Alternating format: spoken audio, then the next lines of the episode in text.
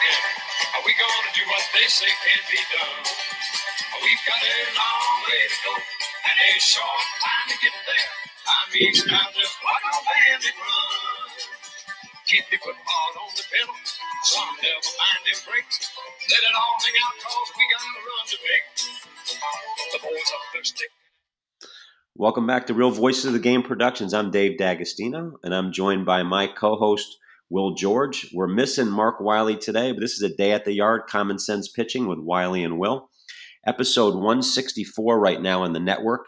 We got a little Smokey and the Bandit preview music right there for our special guest today. Um, but before we introduce our guest, I just want to thank our 16,000 plus subscribers now. Will, we, we climbed over 16,000 Sunday night, and we keep growing. Just want to remind you guys continue to download, listen, like, subscribe. And much like baseball, what we do with baseball, we are trying to battle the analytics and the robotics here with podcasting. So make sure you rate and review. You do that, we can we can compete and beat the system and continue to provide you great content like we do every week, especially this show with Will and Mark. If you are streaming our, our podcast, let us know. Apple, Amazon, Spotify, or Stitcher are our main streaming devices. You can let us know if there's another one and we'll subscribe to it. Hit us up on Facebook, Instagram, and Twitter. Answer one question a day on Facebook, but I engage everybody privately and I'll get back to everyone. 297 questions today, Will, um, in preparation for our guest today. Uh, which is great, great um, engagement by our audience. Continue to do so. We are in 72 countries now. Ryan Lavarnway got us into Israel last week, so thanks to Ryan up to 72 countries, grassroots baseball, all the way to major league front offices. We got the ear of everybody.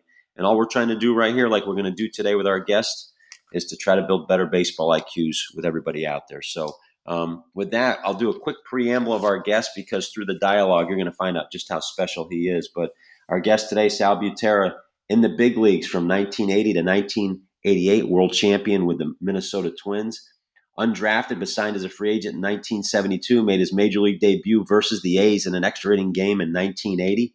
Uh, when he finished his career, 2014, was the catching coordinator and, and video replay guy for the Blue Jays and is now a major league scout for the Toronto Blue Jays. And we will talk about his son as well, his son, very accomplished major league catcher, Drew Butera, currently, I believe, with the Angels. Sal, right? As a is he with the Angels now? Yeah, he's with the Angels. He's their catching uh, coach um, and game planner for their for their the big league club. Yep, and we're gonna we're gonna talk about Drew a little bit in the show too. But welcome welcome back to our show. We gave this a trial one the first time. Had a good. It was kind of like a pregame warm up. We got interrupted by a storm, and we're gonna kind of revisit some of those questions today, but but pick up where we left off. I know Will's got a bunch of questions he wants to get to, but Will, want to welcome you back to your show, the star of this show, Will George. Yeah. We're, not, we're without Mark Wiley today, so you got bumped up in the rotation here. You got the spot start today. We'll do our best. Yep, we'll do, and our and our wishes and our thoughts go out to Mark as well here. Um, Drew, I'm gonna get you, or Sal, I'm gonna get you started off here today, and and then turn it over to Will uh, after a couple. But you're when you got signed as an undrafted free agent, I think this is a good message to our kids out there all these kids are specializing in positions early. They're getting all the catching gear, 400 bucks, going to lessons and whatnot, but they're not playing multiple spots out there. When you got signed, you didn't get signed as a catcher, did you? No, I was uh, I was a third baseman in college, junior college, and uh, the scout who signed me, a gentleman by the name of Herb Stein, uh, had asked me actually if I ever caught before, and I said no.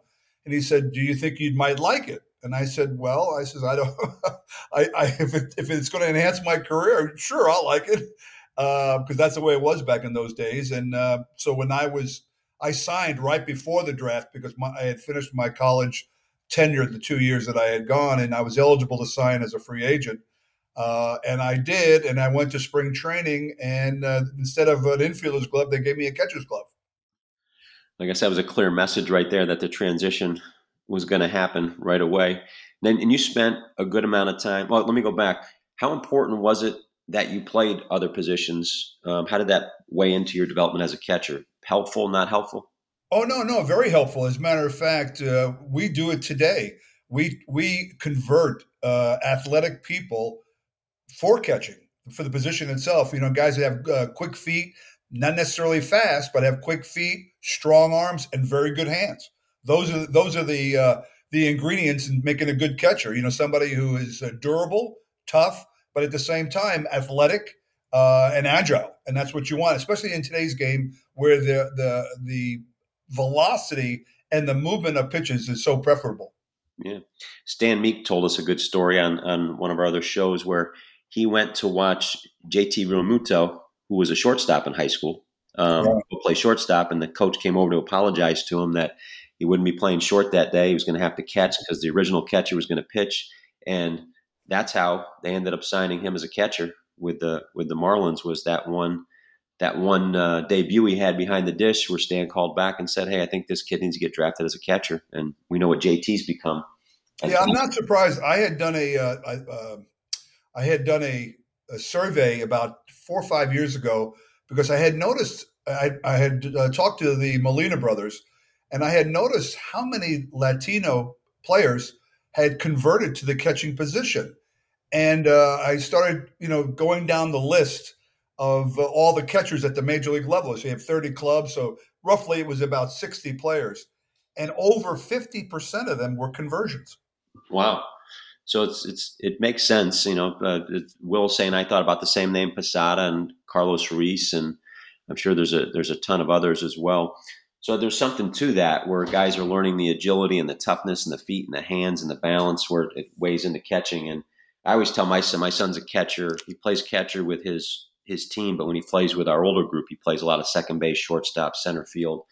And I always tell him when he's behind the plate, you know, catch like you're playing shortstop. Just be athletic back yeah. there. And, That's uh, way of putting it. Yeah. yeah.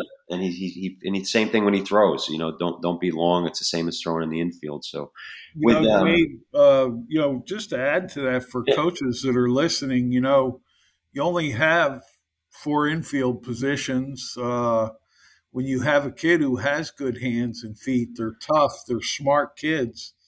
You know, think about putting them behind the plate and developing a passion to catch, because all those things are needed and are, are tremendous assets for catchers. And yes. you know, that's something that Herb Stein, who I knew well uh, when I started as an area scout, he was a good scout, and those veteran guys could always see more than just you're seeing at the ball game when they see a guy like Sal who plays the game the right way and has good hands and feet and he's a smart kid and go wow that's going to play behind the plate as well. Yeah.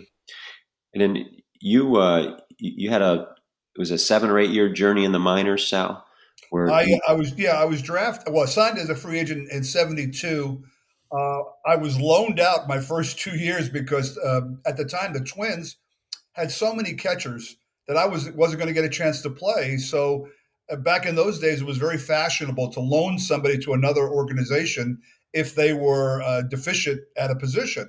And so I played with the White Sox my first year. I was fortunate enough because the uh, the, the White Sox main catcher on that team on the rookie ball club uh, had a concussion and missed the entire season. So I got to play every day. And then in my second year, I got optioned out to the Yankees in Fort Lauderdale in the Florida State League and um, their main catcher uh, blew his knee out in the first week of the season, and I wound up catching every day there. So for me, it was like the, the good Lord was looking after me and basically blessed me and said, "You're going to make it at this position. It's just going to take a lot of work." And I think probably in my third full year is where I started to see the um, uh, fruits of my labor. I went to a big league camp in 1976 with a young phenom at that time was a guy named Butch Wynegar yeah. who wound up making the big league club as a 19 year old. So then I had to sit back and wait a, a couple more years before I got my opportunity. Yeah. I, I, just have two more questions for you. I'm going to turn it over to Will. Um, you know, and you, you touched on both of them there. During that journey, people who have not played minor league baseball or baseball at that level at all don't understand the mental and physical toughness you have to have to not just be able to compete and make it in one season, but you did it over a long period of time share with our audience a little bit about you know i guess one the lessons you've learned during that time uh, both as a catcher and toughness but also um, just just how challenging it is to, to make it through in that eight that eight year period. Yeah it, it, i'm not saying it was not uh, rosy by any means. Uh, you know life in the minor leagues at that time you didn't make a lot of money. You were living with three or four other guys. Uh, but i was singularly focused. My my one main goal was to keep improving because I had belief in myself, and that's really where most of my uh, strength came from. I, I fully believed that I was capable enough to play at the higher levels, especially when I started getting close.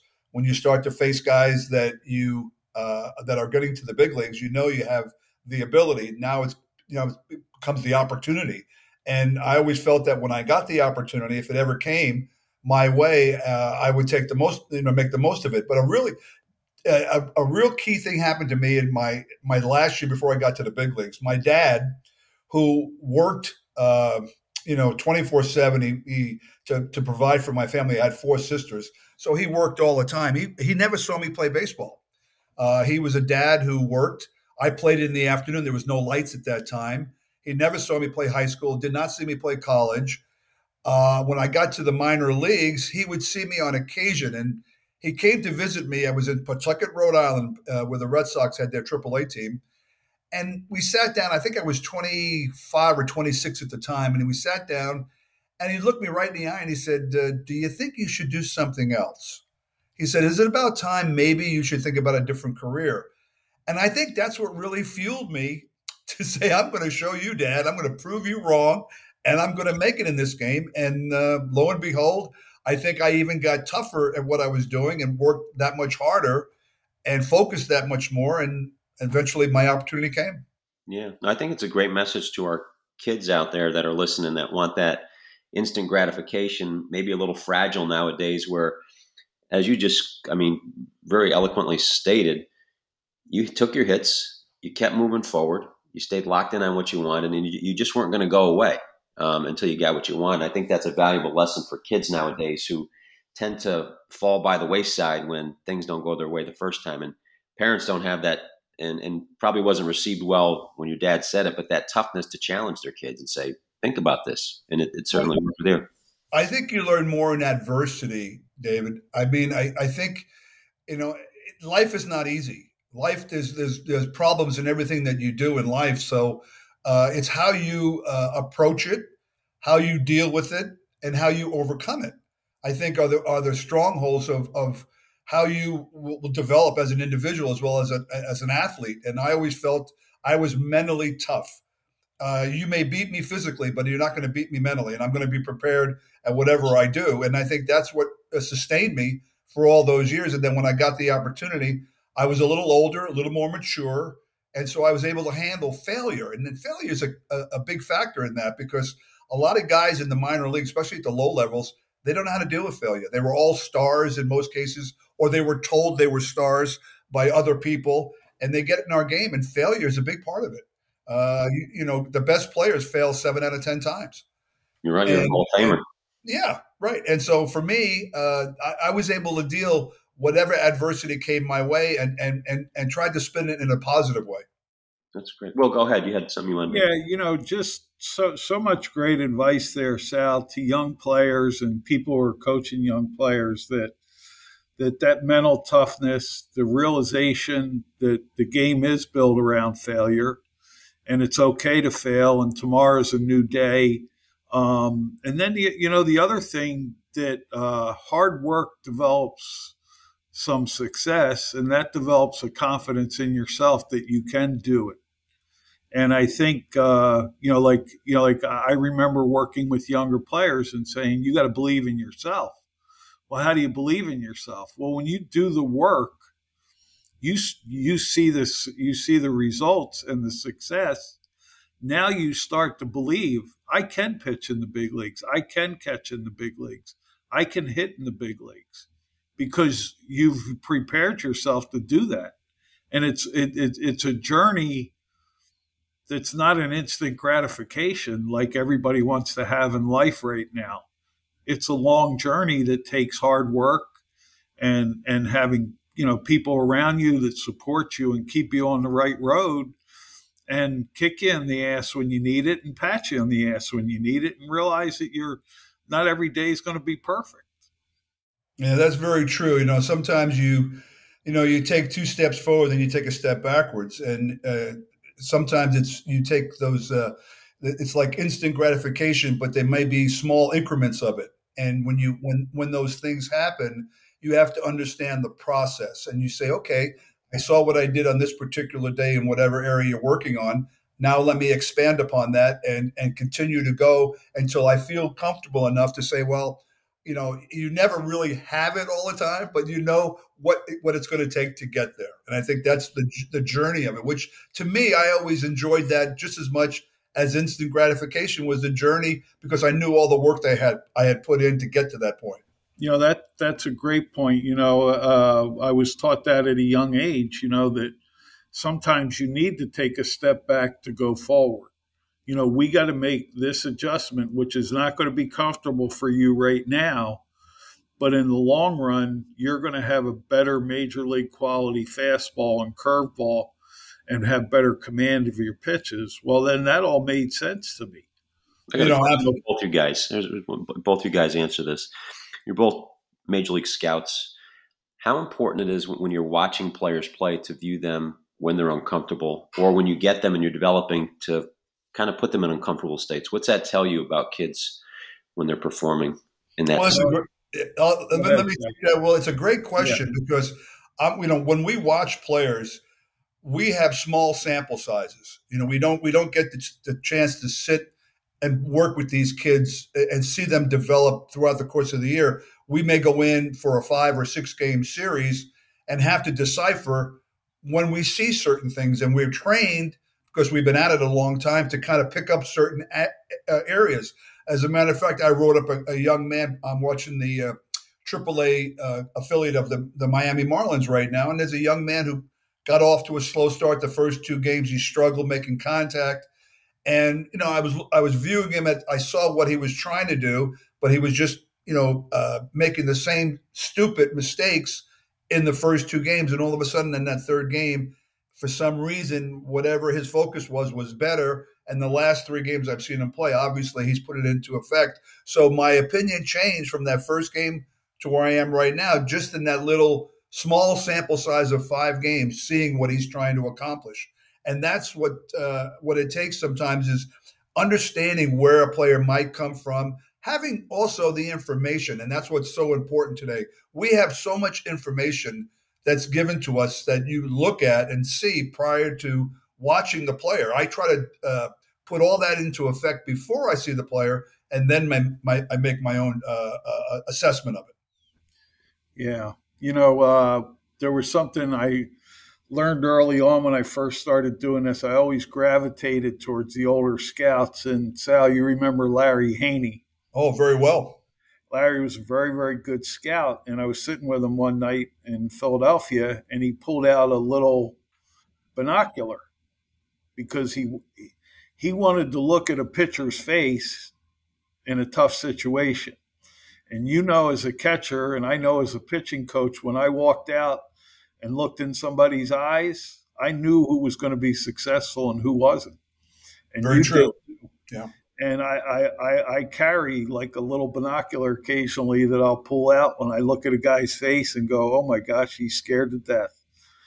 You know, it's you funny you say that because I used to do the same thing when I caught. I would always look at the hitter for two reasons. Number one, I wanted to make sure he didn't look at my signs, right? But I always wanted to look at his face or his eyes to see where he was. You know, regardless of, of what his background was or where where he was statistically what he felt like facing this particular guy on the mound, and you yeah. could tell. You could tell uh, oh, right, yeah. with it, without a doubt how a guy felt comfortable or not. No, and, you and and you could really see it when I got to the big leagues to scout a lot. And I remember Jim Fregosi and I were in Baltimore one day, and somebody was throwing 100 miles an hour, and they got hit so hard, it was unbelievable. And he goes, "These hitters up here sniff fear. That guy's scared to death." And you and that's what you're talking about. You would look at a hitter and you knew who was afraid of your pitcher and who was confident that they and so you know we're going to really have to make pitches to this guy but this guy has no chance. Right. And you could you you could just sense it and feel it. You know i can't quantify it to the analytic people out there but I know when there's a pitcher that's scared to death, and I know when a pitcher is confident and he's attacking hitters. Well, you know, a statistic can't tell you what it's like when you're in the batter's box when it's a 3 2 count, right. a winning run at third base, or if you're on the mound and you're facing you know, a, a really good hitter in in a, in a situation where the game's on the line, you know, it's hard to measure that guy's heart and also measure his his um, the level of uh, competitiveness. You know, yeah. some guys, you know, will lean back and you know shy away from, and other guys will attack it. You know, just it's a different mentality, and I think that's what separates the great players from the good players. Sal, we, Sal, one time when I was coaching, uh, I got an older pitcher who had some big league experience. You remember Mike Birkbeck? Yes. Good curveball. Uh, came out of the Milwaukee system, which was a good pitching system. And he said, Hey, have you ever tried this? Uh, next time we go on a road trip, call all the pitchers in and just talk to them about like a big league situation. And at that time, you know, the Canseco and McGwire, the Bash brothers were in Oakland. And so the, that was my example. I said, okay, um, you got two men on, nobody out, and you got to face McGwire, McGwire and uh, Canseco and, you know, Carney Lansford coming up. You know, how are we going to get through this? And my guys who ended up pitching in the big leagues that always had a thought process took a deep breath you know might ask me a question you know McGwire likes the ball down over the plate right i had other guys who looked like they were going to have a heart attack when i asked them that question in a hotel room at one o'clock in the afternoon so i kind of knew who was going to you know have to really struggle through pressure situations, through having a process, be able to think on their feet, as opposed to Charlie Nagy, who I had on that team and we had on an earlier broadcast. Charlie kind of goes, "Well, you know, I got to uh, do." I, do I ha- what do I have today? Well, you got your good sinker and your slider. Oh shoot! Well, here's what I'm going to do. And he got out of the inning right, you know, with four pitches. you know, and the other guy was still sweating about 20 minutes later. yeah. So, uh, you know, I always thought that was a pretty neat exercise that I had never, you know, thought, but it, but it kind of gives you an idea of what's inside of a guy too. Well, I think that's a, that a lot of the managers of today, especially the older ones uh, that are, are still managing, like Dusty Baker and, and so forth. You know, they don't, they want to know what they have down there when they bring somebody in a situation Yep. He may not have the best stuff on that given night, but but he also wants to know if he can count on him. He's got yeah. whatever he puts, whatever he's got on that given night, he's going yeah. to get, and that's uh, yeah. and that tells you a lot about the the uh, players on the team. Yeah, that's exactly right. Buck Showalter is the same way. You know, uh, Tommy Hunter just just pitches well for Buck, and Buck trusts him, and I'm sure that's what makes him pitch better is that there's a there's a level of trust between the two of them. Yeah, absolutely. That's a big that's a big factor. Yeah. Sal, you, you had to develop that a lot with the pitchers. You, you were on six major league clubs over your career, and as a career backup, um, you you caught with some other great catchers. Could you could you expound upon? Uh, I guess talk about the catchers that you caught with as partner catchers. Maybe what you learned from them, and What's the role of the backup catcher? How hard did you have to work? What were some of the, the different ways you had to work as opposed to the starter? Well, first of all, I'll address the guys I played behind. And one reason why I didn't play as much is because I played behind four all star catchers. I played behind Gary Carter, uh, Bo Diaz in Cincinnati, Butch Wynegar in Minnesota, uh, Lance Parrish in Detroit. So I played behind some good ones. And I learned a lot from you know uh, them uh, in certain aspects. But basically, the backup catcher has to be aligned with the frontline catcher. Uh, you have to work harder as a backup catcher because you have to be able to, all phases of your game have to stay ready. And it's hard to duplicate catching. So you have to go down to the bullpens. You have to simulate game situations. You have to put uh, uh, uh work harder in, in simulation type scenarios, meaning throwing to bases. Uh, and then on top of that, you you got to find time to hit. So there's a lot more that goes into it. You work twice as hard, I always said, and you have to get to know your pitching staff. And I think as a backup, you tend to have a better rapport with a lot of those guys because you're with them a lot more. You know, you're in the bullpen a lot more. Maybe not as much today because now they have bullpen catchers for those roles. But in my generation, your backup did all the work. He he caught all the bullpens and he did all the preliminary work. So you got to know what what what guys could do and couldn't do, and how they and they have how they reacted in situations. And that to me was the biggest factor as a catcher. You wanted to know what what your pitcher had on a given night and also what he felt comfortable in throwing in given situations. Once you figured that out, you could pretty much work in the line with him because you were kind of thinking along the way he was, but at the same time, making him feel like whatever he decided to do was was the best possible pitch at that particular time. And as a backup catcher, you're you're not getting the optimal at bats, right? You're getting the the day game after a night game. You're going against the uh, maybe the ace starter on the other team because someone needs a day off. Is it's yeah. not all the time, but pretty safe to say. No, that's probably true. Uh, you know, if you're going to give the frontline guy a day off, well, you're going to give him a day off when you're facing usually a number one or two starter on the opposition team to give him give him a little bit of a break, and that was okay because truthfully, as a backup, you wanted the challenge of at least I did. I wanted the challenge to face you know some of the better pitchers in, in the in the game at that time because you know it's it's it's a pride thing. You measure up against the best in the game, and if you're only going to play twice a week, in some cases, why not get you know why not get the best of the you know best of what the other team has to offer? And that's how I approached it in my career. So that when I went to face those guys, I was I was very even though I you know they beat me more times than I beat them, I was very confident in the batter's box. Yeah, Will, how about you as a you know former professional pitcher and a pitching coach too? How did what was your approach to engaging the backup catcher? Well, for you know, for me, I've always believed uh, the importance of both the both the everyday and the backup catcher lends to good pitching staffs. Um, there's a synergy between them. They care about they care about calling the game. They care about their pitchers. There's a relationship there, and as Sal said, they know their pitchers. They know what they're capable of doing. They're prepared. Um, you know, just look you know, last year the two teams that went to the World Series, the, the Realmuto has a tremendous synergy with all of his pitching staff. He knows what they can do and what they can't do. He knows when he needs to go out and talk to them. He knows when he needs to to to to keep them moving quickly when they get into a good rhythm. Um, you know, the catchers in Houston did the same thing. You watch that and you see good teams. Good teams uh, have have that. Um, you know, uh, uh, you know, tip tip my hat to to uh, to Sal uh, in in having Drew.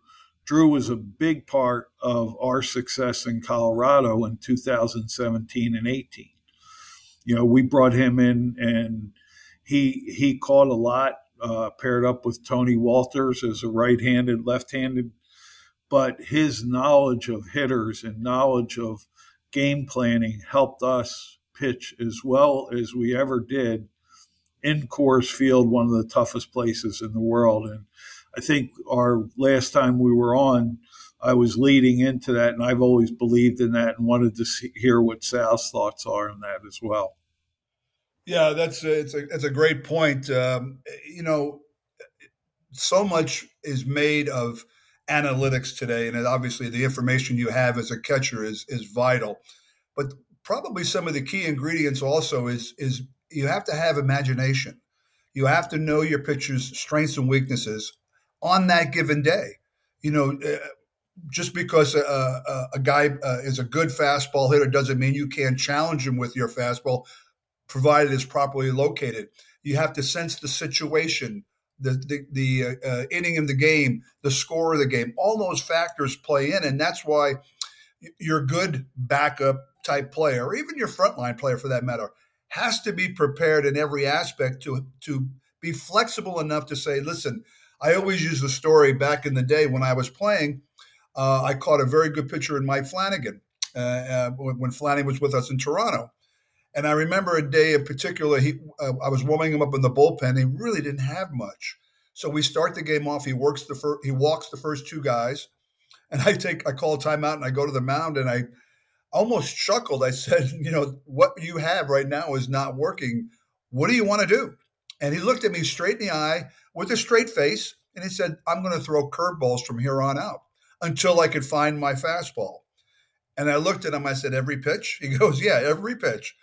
He wound up going seven and a third innings that day against a very good Minnesota Twin hitting team, and showed me that you have to you have to have that imagination and that flexibility to know yourself, know thyself, as I always said, and be able to adjust on the fly. That's what makes a good backup catcher, and that's what makes the have the confidence the pitcher has in the catcher that's calling the pitches. You know, you know, it's you know, Flanny came out of Baltimore, where I came from, and that was something that uh, Bamberger and Ray Miller would teach us. You know, hey, you know, you throw five straight fastballs out of the strike zone, throw a couple curveballs. You know, yeah.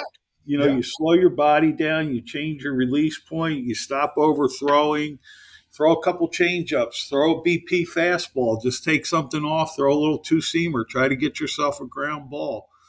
But that's all uh, imaginative.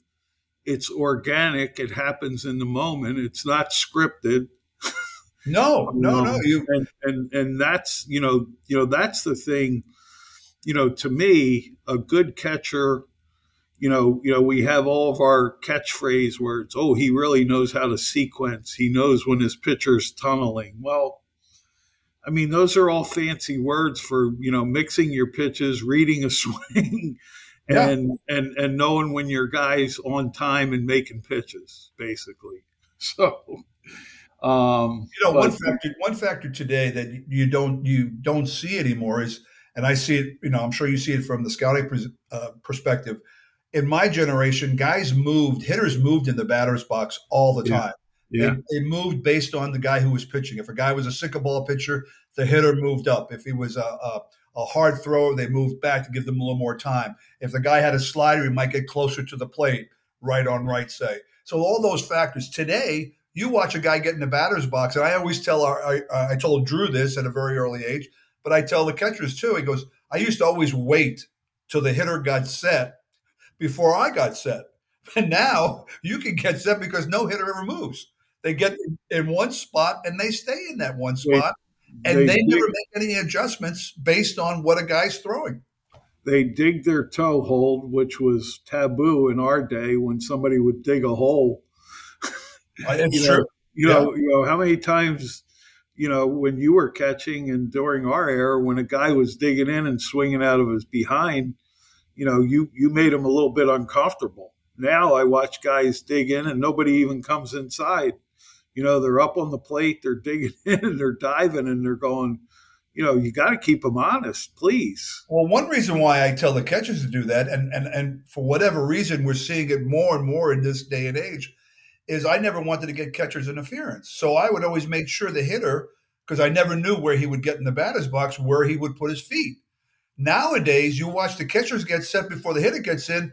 I have never seen this year. I've probably seen ten catchers interferences already, and I see you see it at the big league level as well as the minor league level. And it's I because a lot of I did, don't you think a lot of that is because they're they're they're working that from the ground up and they're reaching out to try to steal that strike and they get their glove in the way all the time. Yes, yes, that's a part of it. There's no doubt you when yeah. you when you catch on one knee, you get a little bit more upright, uh, or at least some guys do. And and unfortunately, when you get upright, you tend to reach a little bit more. Yeah, and that's what happens. The guy doesn't take that stride, and he winds up nipping the top of your glove.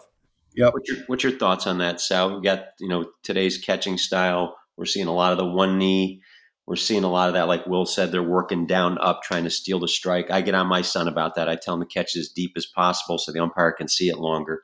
And then um, the pitch calling seems to be coming from the dugout now. What are your What are your thoughts on those three areas in today's? Well, I'll, I'll, address this style, the, the catching style first. Number one, we I caught on one knee. I did it all the time when there was nobody on base to give my pitcher a low target. I would set in a, in a, in a one spot, and also it helps your legs uh, Tony Pena was the first guy that I saw in my generation started, but a lot of guys did it.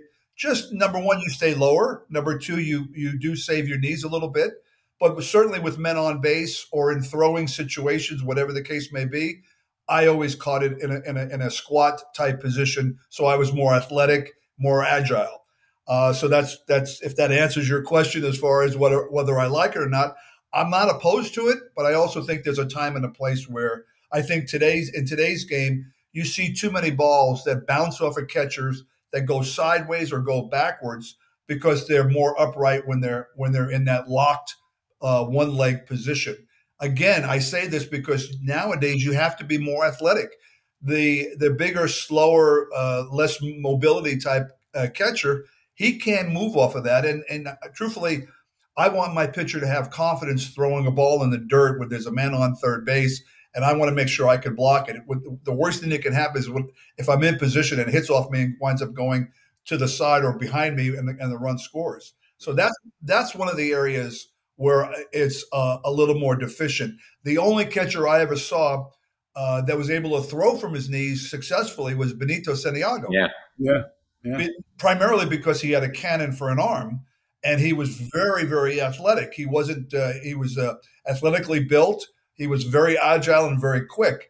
In today's game, I don't know too many guys that have arm strength. Maybe Sal Perez is one of them that has the ability to throw off of a knee consistently and have sub two have sub one nine five two two flat times to second base with accuracy.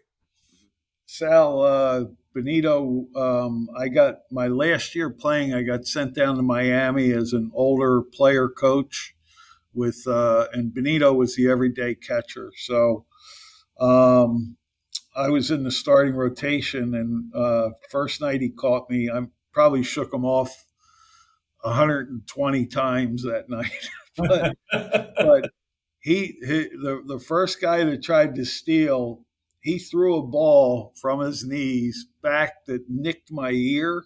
Oh yeah, and uh, and I heard that off my yep either off my hat or my ear. Like I'm I'm going holy crap because he had never caught me. I had I had driven driven in from Double A at that time, and it was my first start. And I had never even even been with him, and I go, holy mackerel, he almost killed me. Well, you know, it's it's it's interesting to see in today's game now with some of the new rules. Uh, you're starting to see stolen bases become oh. vogue again, which which I love, by the way. For me, it's great. But oh, what, yeah. you're, what, you're, what, what you're seeing is a lot of catchers getting exposed. Not only catchers, but pitchers too.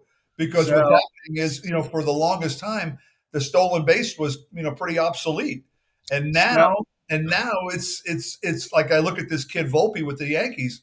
I, I love his aggressiveness, and I think, if I'm not mistaken, I don't know if he's been thrown out yet. I think he's eight for eight now. Yeah, um, so, and I think you're seeing teams now are starting to say, well, you know, the long ball is great, but there are going to be times when you come up against a really good pitcher where you have to manufacture runs, and and the best way to manufacture it is is if you have speed, use it. Why why why why let it be a negative? Let's let's use it as a positive. And uh, I know the you know the old adage was you had to be you know successful eighty percent of the time. Well you know, I think guys are are taking more chances now, and and and they're and they're using that to their advantage. And uh, I think you're going to see by the end of the year, stolen bases are going to be up considerably from last year. Sal, I'm I'm down here in the Florida State League right now, and in two nights, uh, Clearwater has uh, Carl Crawford's son and a couple other kids that can really run. I think they've stolen about 12 or 13 bases in two nights, and Last night they shut it down when they fell behind 10 to 2 in the fifth inning. So that was just in a game and a half, and Tampa's stolen probably five or six. But, you know, one of the things some of the older scouts we talked about, this generation of catchers and pitchers haven't had to worry about stolen bases like we did. Yeah. You know, we played in an era where guys like Rickey Henderson in the big leagues. I mean, in the minor leagues, I had a team in Nashville in Double A that had Willie McGee, Otis Nixon, and Teddy Wilborn. All three of them stole 100 bases. And then you go on the next road trip and you played against Memphis with Tim Raines and Tony Phillips. Yeah. So you you had to know how to hold runners. These guys these guys look over, but I don't think they they know how to read when a guy's going to steal they don't know what a good lead is and when they do need to throw over. And that's one of the reasons I don't like the limited throwovers. You know, you see with, with if, if a guy throws over twice, you see these runners. Yeah, really, they're, they're, taking at least one or two extra steps towards the second right. base. Well, they get and, a running start.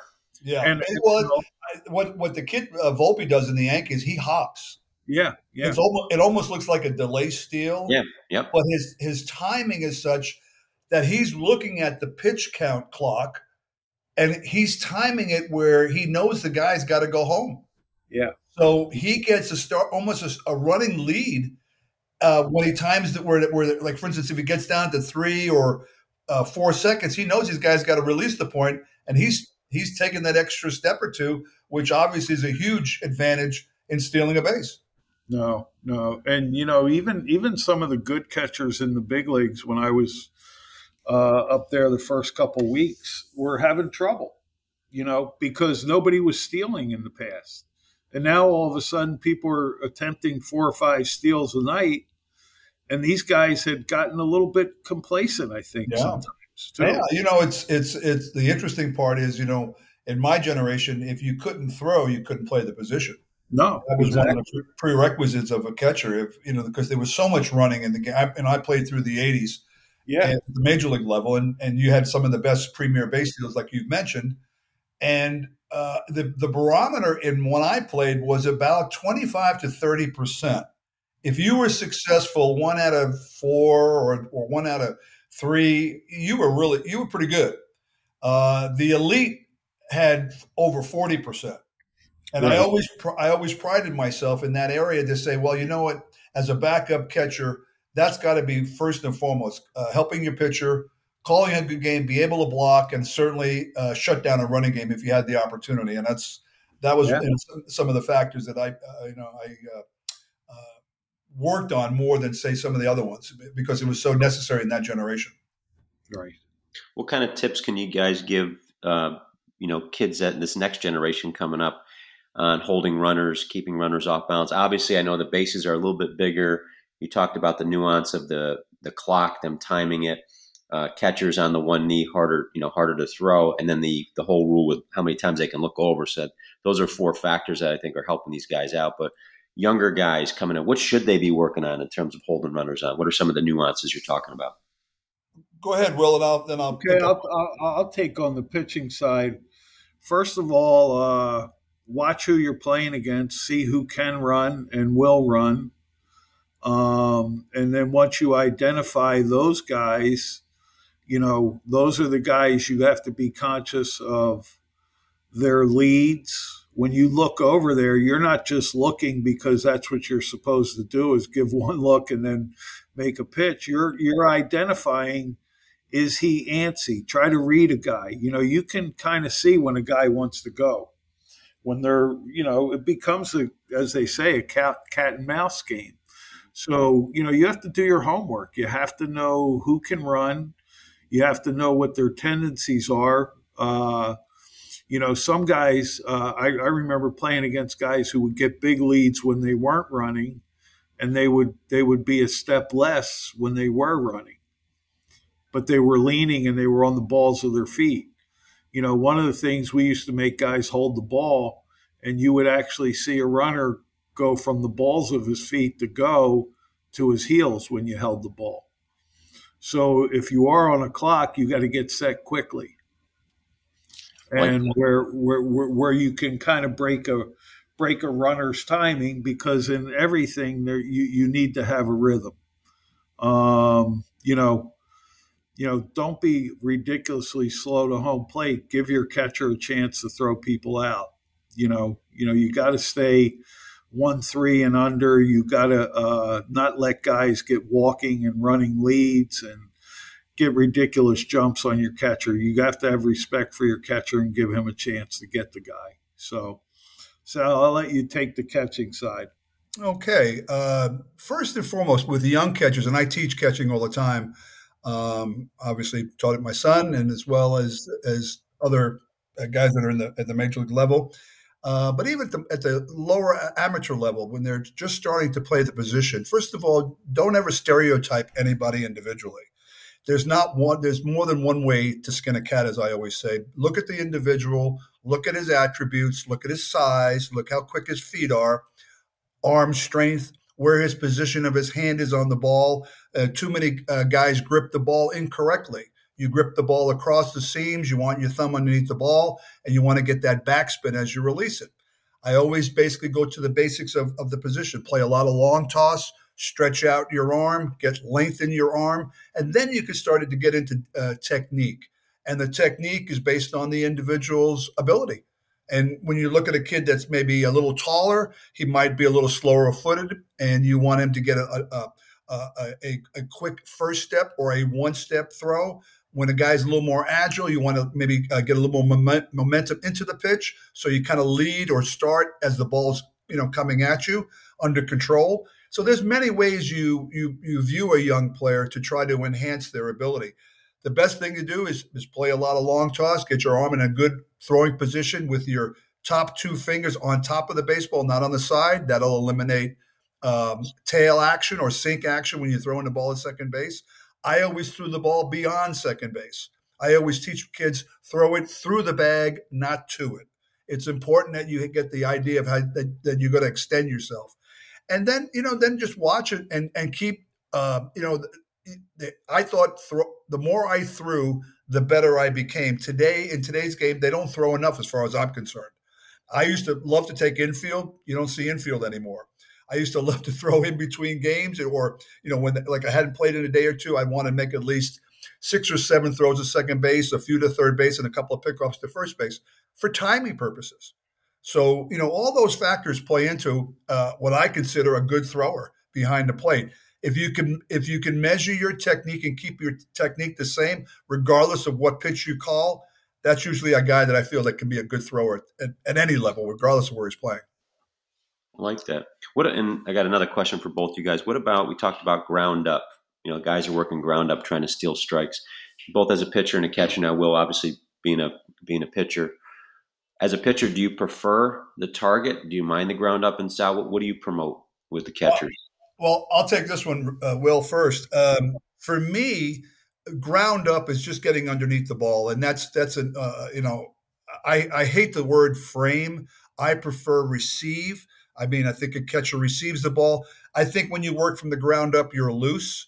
If you watch most most catchers, they have some form of hitch in their arm as a timing mechanism. So they'll invert their glove from the ground up, where the where, where I used to always say is thumb down because the th- with the thumb down you work underneath the ball. That to me is is the best position. If you could, if sometimes I've seen guys where they make a three quarter turn, so now you're like in a chokehold, which is fine. But as long as you're going through the ball it, it, with with without a chicking elbow, you know your elbow stays close to your body. That's how you receive everything into a cone when you're receiving it into your body. So I have no problem if a guy's if a guy's athletic enough and he's got good hands, working ground up is is fine by me because a lot of you know we, we see more four seam fastballs in today's game, although I'm hearing two seams are coming back somewhat. The two seamer is obviously the tougher pitch to stay underneath, and catching the high pitch the same way is is also where guys are trying to potentially uh, you know uh, show the pitch at the higher highest part of the box because of the uh, high spin rate. So uh, again, it's all it's it's personal uh, taste. Uh, it's whatever you're capable of doing. If a guy can work underneath the ball, so be it. Now, these is, are you talking about professional catchers? I know we talked the one knee. What about these young kids that are just starting out? Should they be doing that? Or are they one knee I, one working up? For me, David, I would I, I, would watch a young guy, whether it's you know in amateur baseball, if he's twelve to fifteen, or in high school. I want him to to receive the ball. I'm, I I I would be less. Uh, I would be less um, about how to position your hand, but more about catching the ball cleanly that to me promotes good hands. I can see a guy with good hands doing that. Somebody who tries to, you know, always, uh, uh, I hate the word steal because that to me is, it's a bad phrase for what you're doing. But if a guy's got too much movement, he's not going to receive the ball cleanly. And I want at the younger years because their hands and their arms are not as strong as when they get a little bit older. So it's tougher for them to try to frame a pitch or receive a pitch.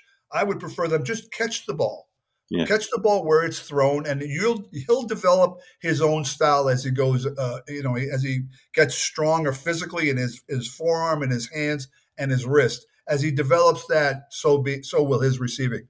Yeah, I, I think I see a lot. We have a tournament this weekend. My son, my sons are playing in, and I can rotate my head around the field, and I'll see eight year olds to fourteen year olds who aren't ready to receive. There are they're still turning strikes into balls instead of keeping strike strikes all using that cookie cutter approach. And I just kind of put my hands in my head thinking, yeah. are they ready?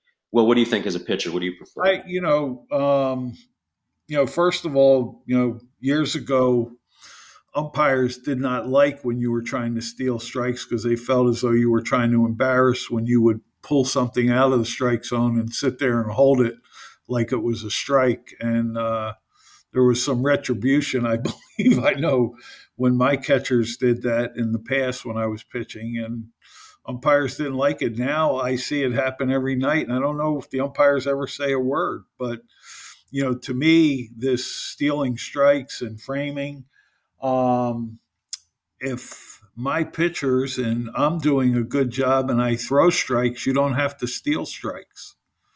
Uh, you know, if our pitchers have good control and command, what do you have to steal? And they're, then they're executing and making pitches. And as Sal said, and now you go back to the basics of just receiving a quality pitch. It looks good to the umpire. And when you're hitting the glove in a certain area, it becomes a quality pitch and a strike.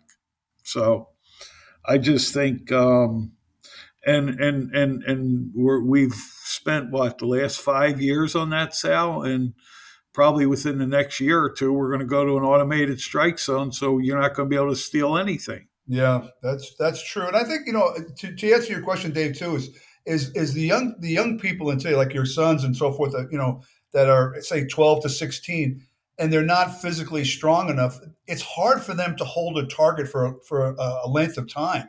If they set their hands early, and the pitcher holds the ball, eventually they're going to get a little tired, and they and that hand's going to drop somewhat. So I used to always tell a, a, a young catcher when he starts out, rest his his left if he's if obviously he's right-handed, uh, rest his left elbow on his leg in a position. If you're in a squat position now, if you're not, if you're in, on a one knee, it's a little bit tougher.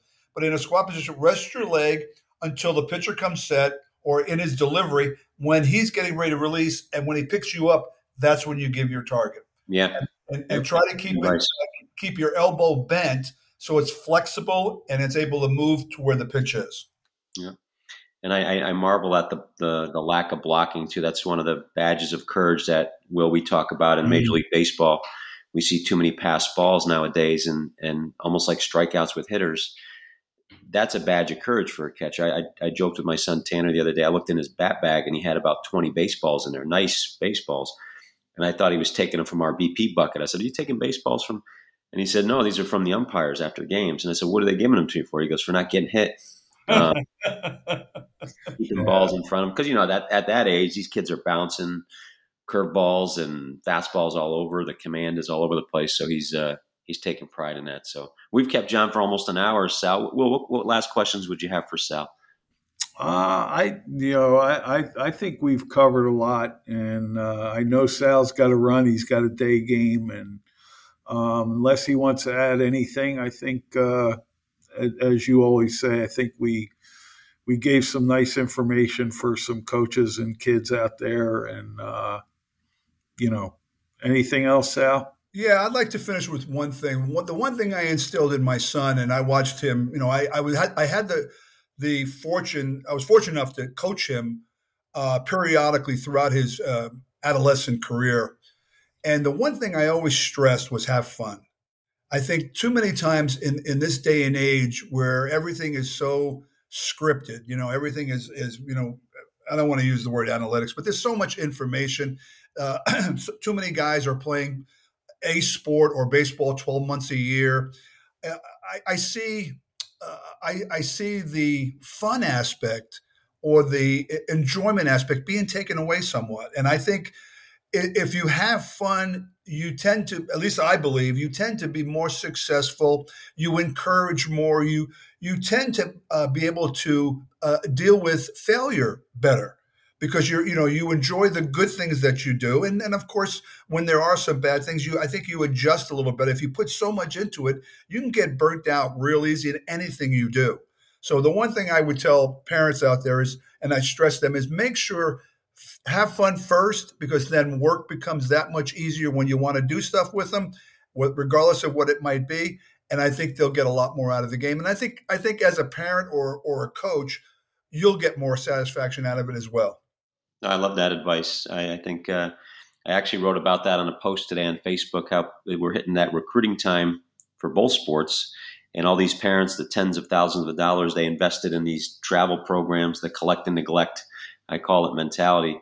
Every pitch, every shot, whatever sport they're in, their their whole worth is hanging on that, and it's it's I don't want to say it's comical, but if these kids just go out there with the intent, like you said, to play and to get better instead of being you know, I guess evaluated or recruited or signed or whatever they, you know, or posted on social media, they'll, they'll be much more productive and they'll, they'll play longer, I think, too. So I agree with that. I think that's great advice to end on. Will, what about you? You got a parting shot? No, I, I couldn't agree more. Um, you know, I think Sal and I and you, Dave, we grew up loving playing and we enjoyed ourselves and we had fun.